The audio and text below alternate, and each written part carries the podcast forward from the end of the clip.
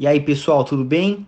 Para falar um pouco do mercado de hoje, lá fora o Banco Central Europeu anunciou um pacote de 600 bilhões de euro, um pouco mais do que estavam esperando, né? Mas a presidente do Banco Central também disse que agora a bola está com a política fiscal de cada país, meio que dando um recado que cada um tem que fazer sua lição de casa, né? Uh, também saiu dados do varejo uh, europeu, um dado um pouco melhor do que imaginavam. Uh, e um pedido de seguro-desemprego nos Estados Unidos foi um pouco em linha do que imaginava. Então o mercado hoje fechou, andou meio de lado né, nos Estados Unidos e na Europa.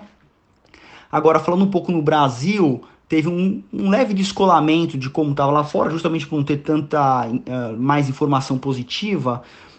e aqui começar com essa proximidade aí da reunião do Copom, alguns economistas começaram a falar um pouco mais da expectativa de cortes, inclusive o diretor Fábio Canzuc acabou falando que não tem limites para a atuação do Banco Central, né? E aí tiveram outras casas de análises falando sobre a, a, a, expectativa de, da taxa Selic até o final do ano, inclusive o JP Morgan, como a gente já postou aqui no grupo, que imagina, projeta que, a, que até o final do ano cai em 1,75, que fiquem em 1,75. Então, isso acaba elevando um pouco a questão do dólar, então o dólar acabou fechando um pouco hoje em alta em, em 1,35, 5,13 é, reais por dólar, até porque não teve muito, muita, muito, muito dado otimista hoje ao longo do mercado. Né? Isso automaticamente fez com que algumas empresas com a renda em dólar tivesse uma alta interessante. Então você hoje é, vê a, a Suzano com uma alta legal, a Minerva que subiu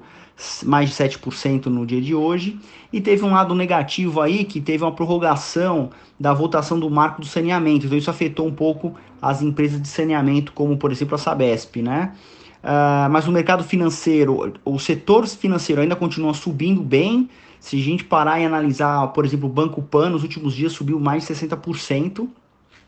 E falando um pouco do banco, do fundo, do, do, fundo imobiliário, dos fundos imobiliários, o índice vem fechando, é o 15 dia seguido que vem fechando em alta. Uma ligeira alta hoje, também é, levemente afetado aí por conta da, da, da, curva de juros que aumentou um pouquinho a longo prazo, mas o índice continua fechando no positivo aí dos, desde os últimos 15 dias.